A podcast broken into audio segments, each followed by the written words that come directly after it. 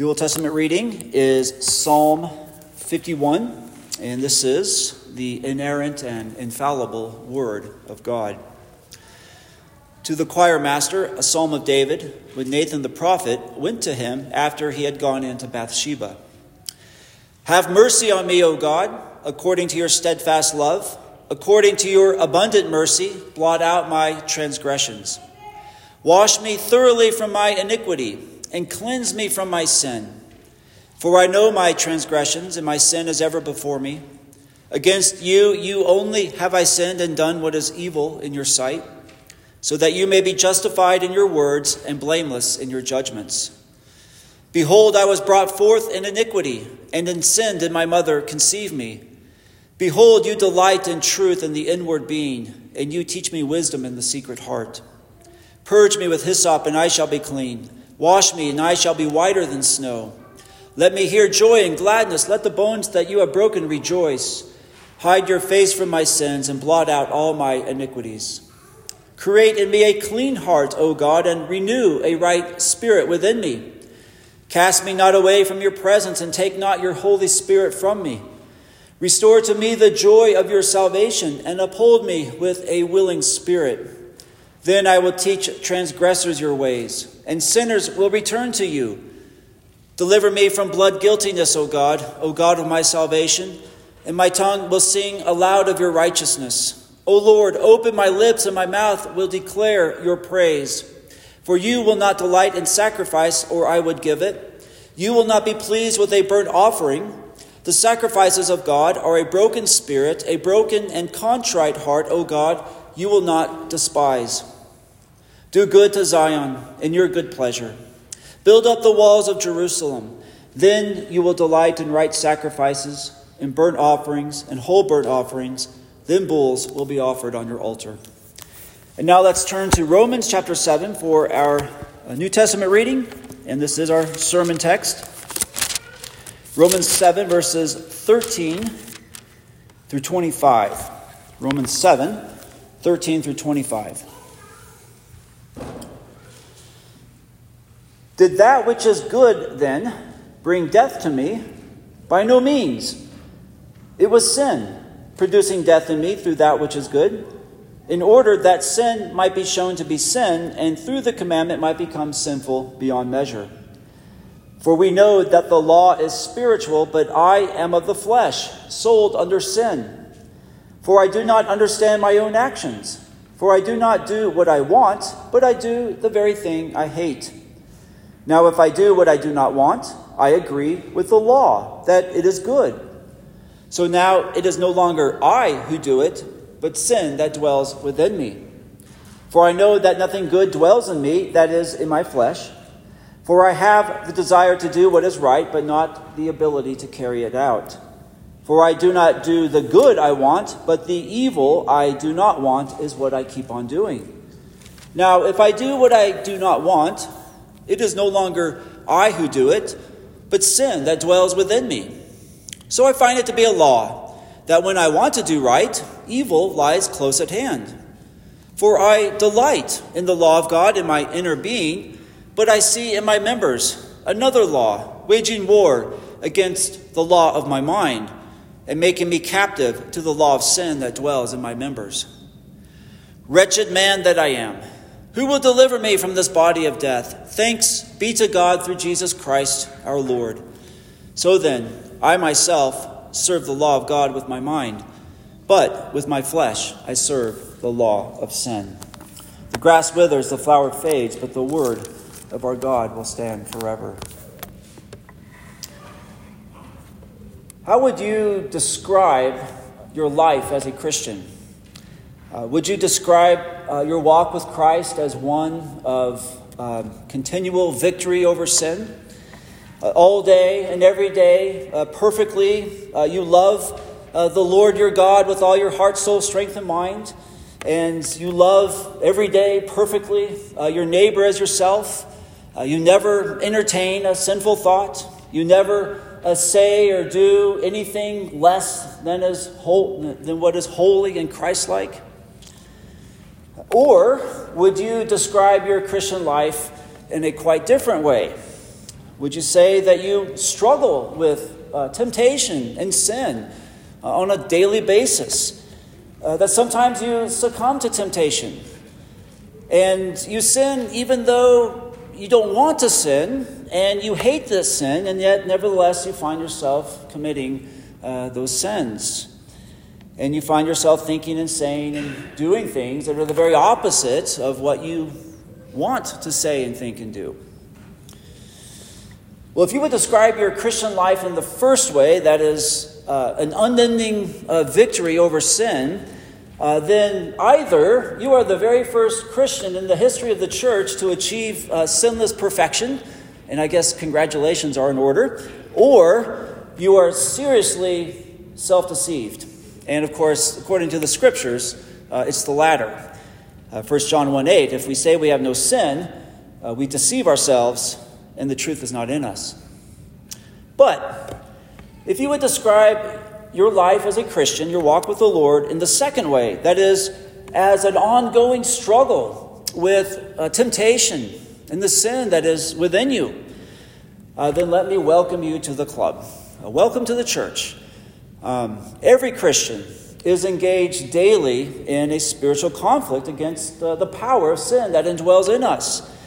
And we're not always victorious in that conflict. Um, as we know all too painfully well, uh, we sin, even though uh, we don't want to sin. And as those who go through this internal struggle against the power of sin, uh, you and I uh, happen to be in very good company. Uh, the one Christian who was perhaps uh, the most sanctified, the most Christ like, the most uh, devoted and faithful Christian who ever lived, he himself struggled with sin. Of course, that was the Apostle Paul. And in our passage today, Paul describes this spiritual conflict that he experienced as a Christian. And what he says here, this description he gives us of this struggle that he, that he endured as a believer in Christ, this is something that resonates with every true uh, believer who has sought to walk with the Lord Jesus Christ. Now, last week, just to, just to put uh, the passage that we'll, we'll discuss or that we'll look at uh, in context, uh, last week we looked at uh, the first part of this chapter, or at least verses 7 through 12. And if you remember, if you were, if you were here this past Sunday, in verses 7 through 12, um, uh, Paul is also there uh, giving us his spiritual autobiography. And in those verses, he describes himself as he was in the time leading up to his conversion to Christ. So in verses 7 through 12, Paul speaks of himself as he was as an unbeliever. And at some point, uh, uh, Paul came to what must have been uh, the horrifying for him, the, the horrifying uh, realization that he, uh, Paul, was full of sin. Uh, Paul, the, the blameless Jew, the, the, the zealous Pharisee, he came to discover that, in fact, at heart, he was not all that he appeared to be. He was an abject sinner.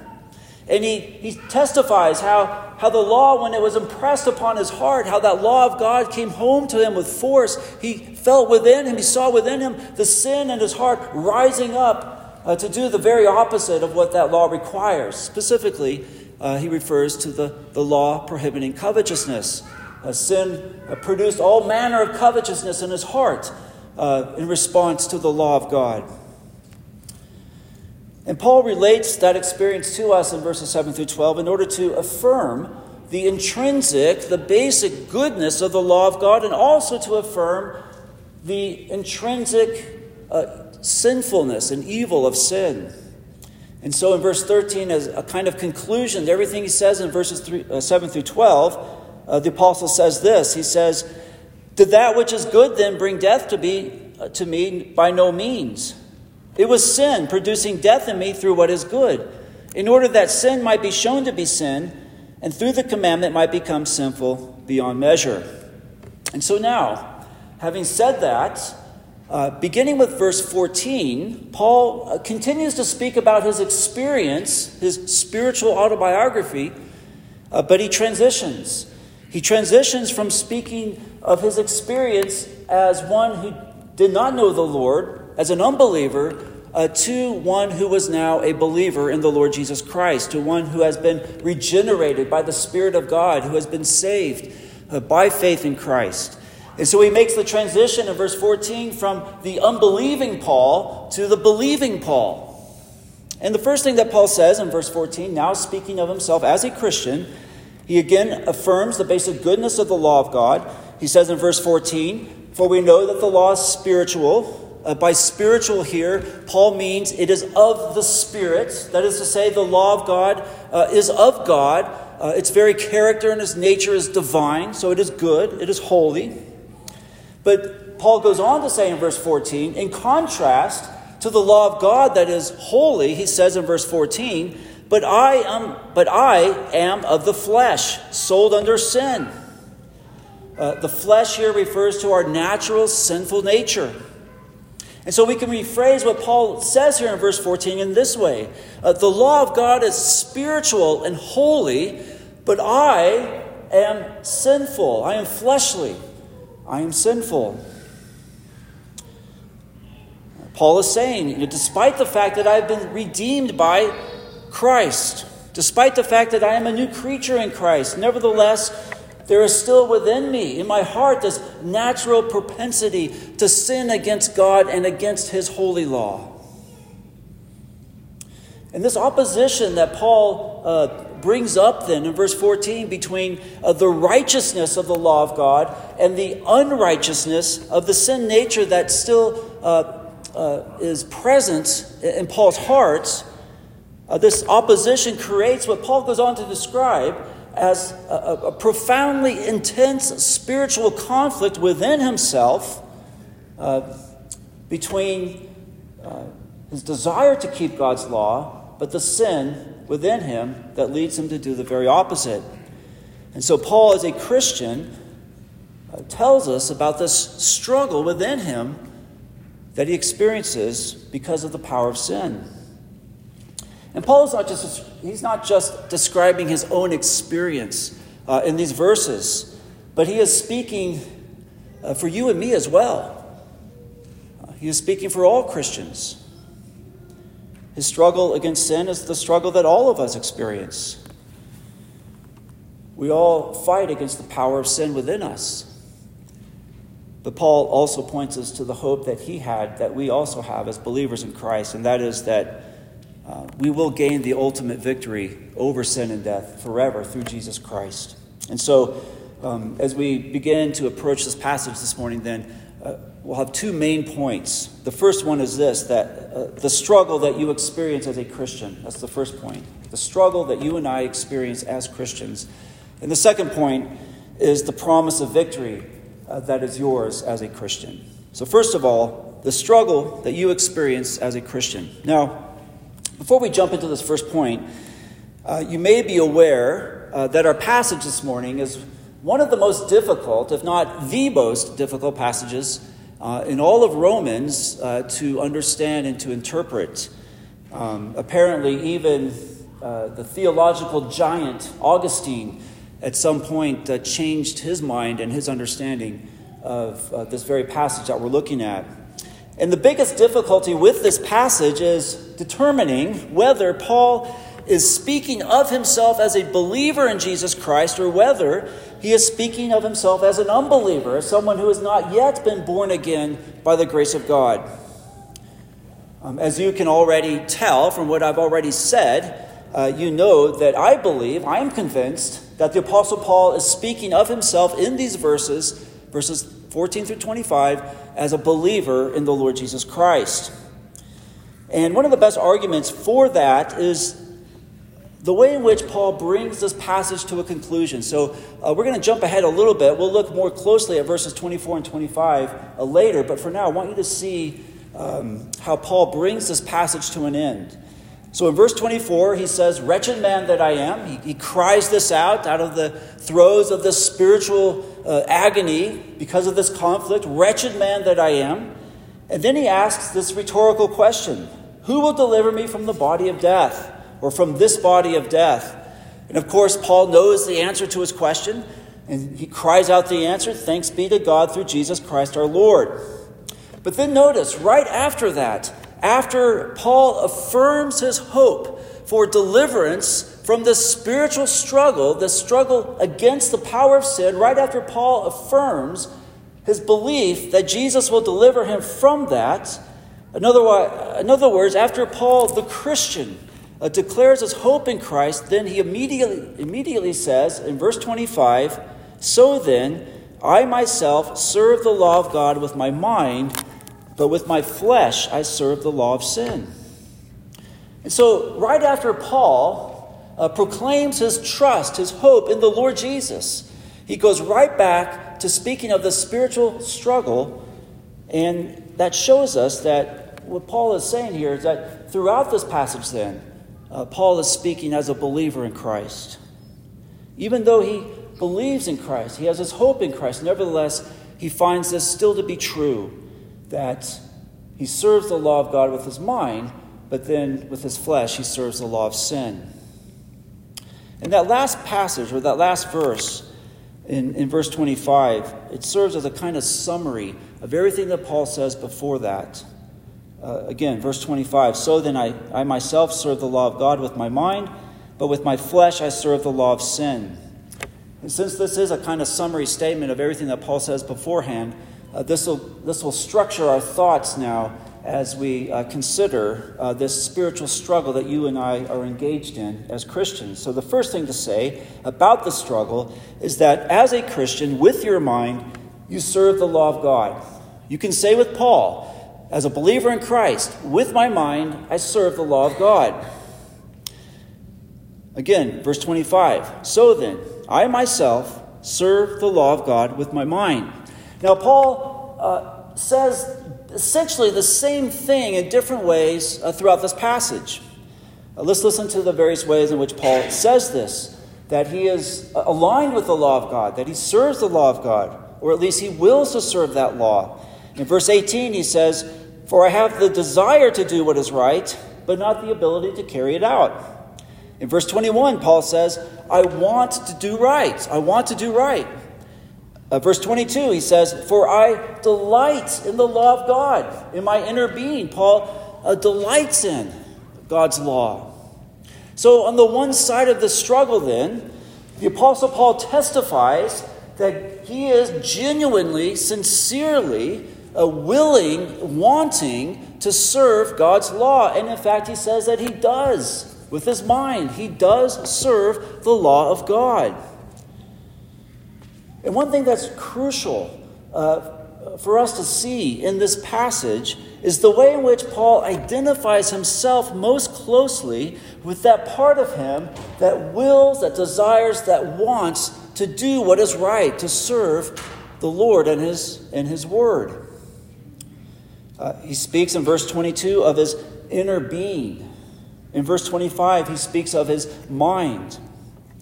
And these are names that Paul uh, gives to what he considers to be his inmost self, his truest self, what we might say uh, Paul's heart of hearts, his mind, his inner being. Uh, Paul is speaking here of the same thing that he speaks about in another place in 2 Corinthians 4:16 uh, Uh, Paul says, So we do not lose heart.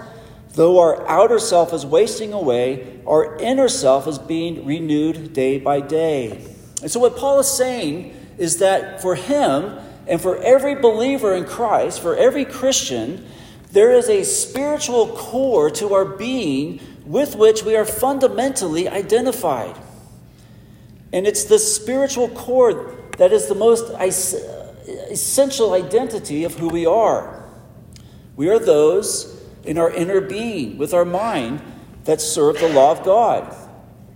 Uh, Paul says that he delights in God's law. An unbeliever cannot say because he does not delight in the law of God, but every true Christian can say, not that I keep God's law perfectly, but I delight. I delight in the law of God in my inner being. Inwardly, uh, we are being renewed day by day, even though externally, bodily, we are wasting away. And so, as a Christian, even though, like Paul, you struggle with sin and temptation, Even though, like Paul, you find yourself doing the very thing that you desired not to do, nevertheless, like Paul, you have the Spirit of Christ abiding in you. Because you have been given a new heart, because you are a new creature in Christ Jesus. At the most basic level of who you are as a person, you are one who wills to obey God, who loves righteousness, who desires to be like Christ. Uh, despite all the times that you have sinned as a believer in Jesus Christ, you can truly say about yourself what the psalmist says, what we read earlier in Psalm 119 Lead me in the path of your commandments, for I delight in it. And so, as a Christian, then, on the one side of the struggle, in your inner being, in the most basic uh, core of who you are as a Christian, with your mind, you serve the law of God. But then, uh, there is the other side of the struggle, and that is as a Christian, at times, despite yourself, you serve the law of sin. One of the reasons why uh, interpreters have uh, believed that what Paul here is describing is himself as a, as a non Christian, an unbeliever, is because Paul uses language to describe himself in these verses that he only uses elsewhere to describe the person who is not a Christian, an unregenerate person. And so in verse 14, Paul says this about himself. He says, We know that the law is spiritual, but I am of the flesh, sold under sin. And then in verse 23, he speaks of himself uh, being made captive to the law of sin that dwells in his members. Well, how can a Christian be of the flesh? How can a Christian be sold under sin and captive to the law of sin? Did not Paul himself tell us back in chapter 6 that as believers in Christ, we have been set free from sin, that we are now slaves to righteousness? So now, how can Paul in chapter 7 be speaking of himself in the very opposite terms if, in fact, he is talking about himself as a Christian? Well, I believe that Paul is not speaking in absolute terms when he talks about being of the flesh and sold under sin, but rather he is using the strongest possible language to express uh, the intensity, the depth of the spiritual struggle that he and every other Christian experiences. Paul found the power of sin remaining in him so great that at times, not, not always, not even usually, but at times, Paul succumbed to the power of sin. And at that point, when he succumbed to sin, at that point, virtually, not truly, but virtually, he was as if he was an unbeliever, sold under sin, of the flesh, captive. So that's why Paul uses this language to express the, the, uh, the, the profundity, the depth of the struggle. And one thing that Paul says over and over again in this passage is that he finds himself doing that which is contrary to his desire or his will. Uh, verse 15 For I do not understand my own actions, for I do not do what I want, but I do the very thing I hate. Verse 16 Now, if I do not do what I want, I agree with the law that it is good. Verse 18 For I have the desire to do what is right, but not the ability to carry it out. And verse 19 for I do not do the good I want, but the evil I do not want is what I keep on doing. And this is really the heart, uh, the struggle that Paul experienced, that he's uh, expressing here, that, that we resonate with as believers. Uh, we want, we desire, we will uh, to do one thing that is to please God, to keep His word, to do what is right. But then we do the very opposite of that. We sin against God. We do the thing that we hate. And we experience this tension, this conflict within ourselves in both relatively minor ways and, and in much more serious ways. Um, just for an example of one of the ways in which we find ourselves in this, in this struggle, a, a, a, more minor way. Have you ever caught yourself uh, almost helplessly uh, staring at your phone or computer, you're scrolling through your news feed, you're watching video after video after video, or reading headline after headline after headline, and you think to yourself, I shouldn't be doing this. I, should be redeeming the time. I want to be redeeming the time. And yet here I am. I'm practically stuck. I can't unglue myself from the screen. Or much more seriously, you know that in certain circumstances, in certain situations, uh, you will uh, respond or you will uh, act out in ways you know are wrong. You will, you will get angry, or you will lust, or you will uh, gossip. And you tell yourself, the next time I'm in those circumstances, the next time I'm in that situation, I will do better. I will do what is right. I will respond in a Christ like way. But when that situation comes again, you find yourself, despite yourself, doing the very same thing, sinning in the very same ways. Paul's home, or Paul's words hit really close to home, don't they? I do not do what I want, but I do the very thing I hate. Now, I believe this passage partly has been so difficult uh, for the church, for Christians to understand, because our experience as Christians is difficult to understand. Uh, Paul himself testifies to this. He says in verse 15, For I do not understand my own actions. Know, there is, there's a great mystery uh, to the sin that is present in our hearts that exerts such a power over us. You know, in itself, you know, sin is irrational, it is unreasonable. It, we, we can't make sense of it, it is not logical. Oh, in our sin, apart from the grace of God, we are destroying ourselves. It is self destructive, it makes no sense. Now, as Christians, of course, we have been brought into the light of God's truth and salvation. We rejoice in the light. We walk in the light, and nevertheless, we find ourselves inexplicably, inexorably drawn to the darkness of the sin that is within us. And that is that complexity, that struggle that Paul is expressing here, is those who have been redeemed by the grace of God and yet still have that power of sin living within us. And notice how Paul tends to objectify uh, this sin as though it is as almost as if it is another being within him. Not quite, but almost. He says in verse 16, he says in verse 17, Now if I do what I do not want, I agree with the law that it is good. So now it is no longer I who do it, but sin that dwells in me. And so Paul distances himself in this way from the power of sin. He speaks of it as if it is something foreign to him. So he says in verse 20, Now if I do not do what I, or now if I do what I do not want, it is no longer I who do it, but sin that dwells in me.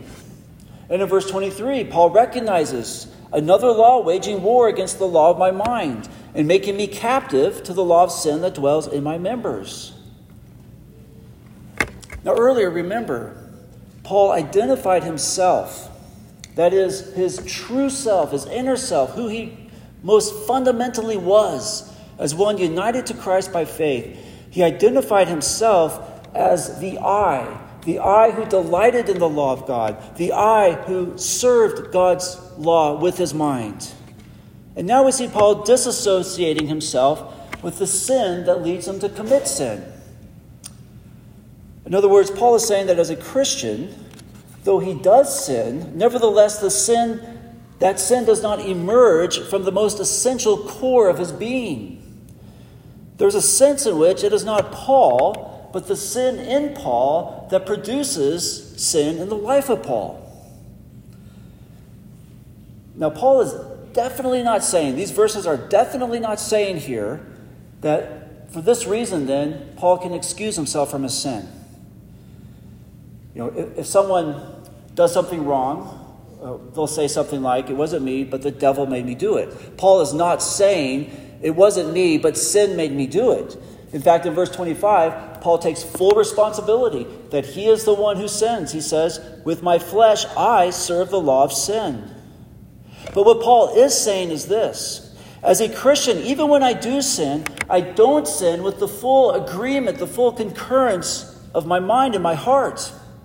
Sin no longer is at home in me as it once was before I came to know Christ. And in the same way, as a Christian, as a believer in Christ, uh, the sin that dwells in you and me is, is something like an alien power, a, a foreign presence. It, it's not quite this way, but it's almost as though it has a mind and a will of its own. And so we struggle against it. And we will struggle against sin until the day we die.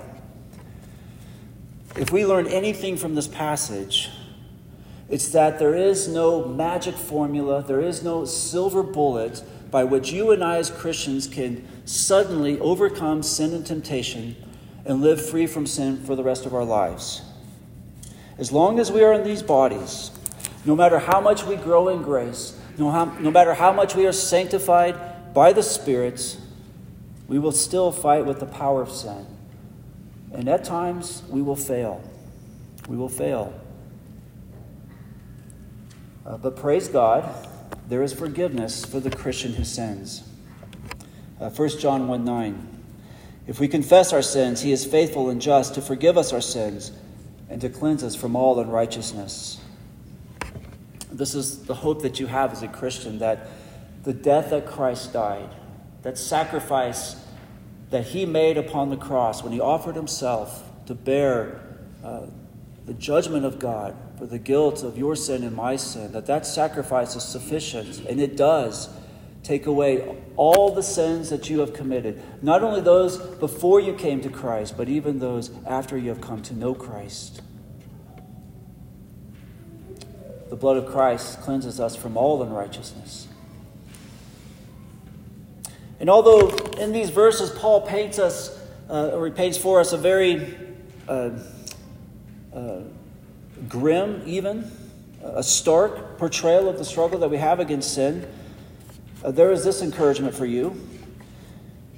If you hate your sin, if you find yourself fighting against sin, if these words of Paul resonate with you because they describe your own experience, if you have found yourself wrestling with what sometimes seems to be the overwhelming power of sin, then know that that very struggle that you're engaged in, engaged in is a sign that you are alive.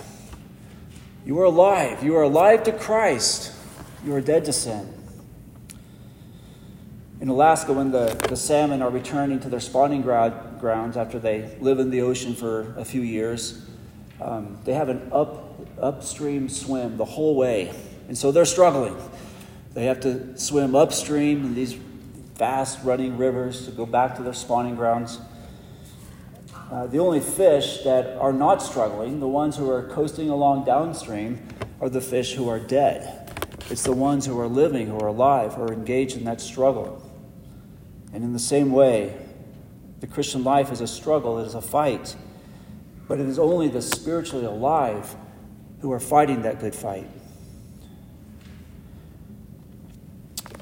Second point there is also in this, power, or in this passage the promise of ultimate deliverance from the presence and power of sin. The promise of victory that is yours as a Christian. So, as Paul uh, describes this agony, uh, the struggle that he is engaged in as a Christian who wants to, to serve God, who, uh, but finds himself doing the very thing he hates, out of the depths of this struggle, he cries out in verse 24 Wretched man that I am, who will deliver me from this body of death? And of course, the answer is Christ. Thanks be to God through Jesus Christ our Lord. But notice what Paul does not say there. Paul does not say, Who will deliver me from this body, period. But he says, Who will deliver me from this body of death? And so, what Paul longed for was not freedom from his body simply as his body. But he longed for freedom from his body as the body in which he sinned, the bodies whose members had become instruments of sin. Therefore, the body which had become uh, under the curse of death. And so, for Paul, as he looks for deliverance, his hope for deliverance is not ultimately it's not ultimately that one day he will die and leave his lifeless body behind and then go to be with Christ in glory, free from sin.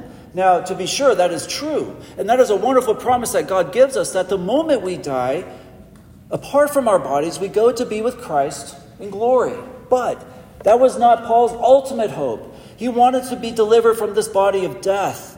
And so his hope was for the resurrection for the renewal of his body, that this body of death would be raised up a glorious body, a righteous body, a body in which there was no more sin.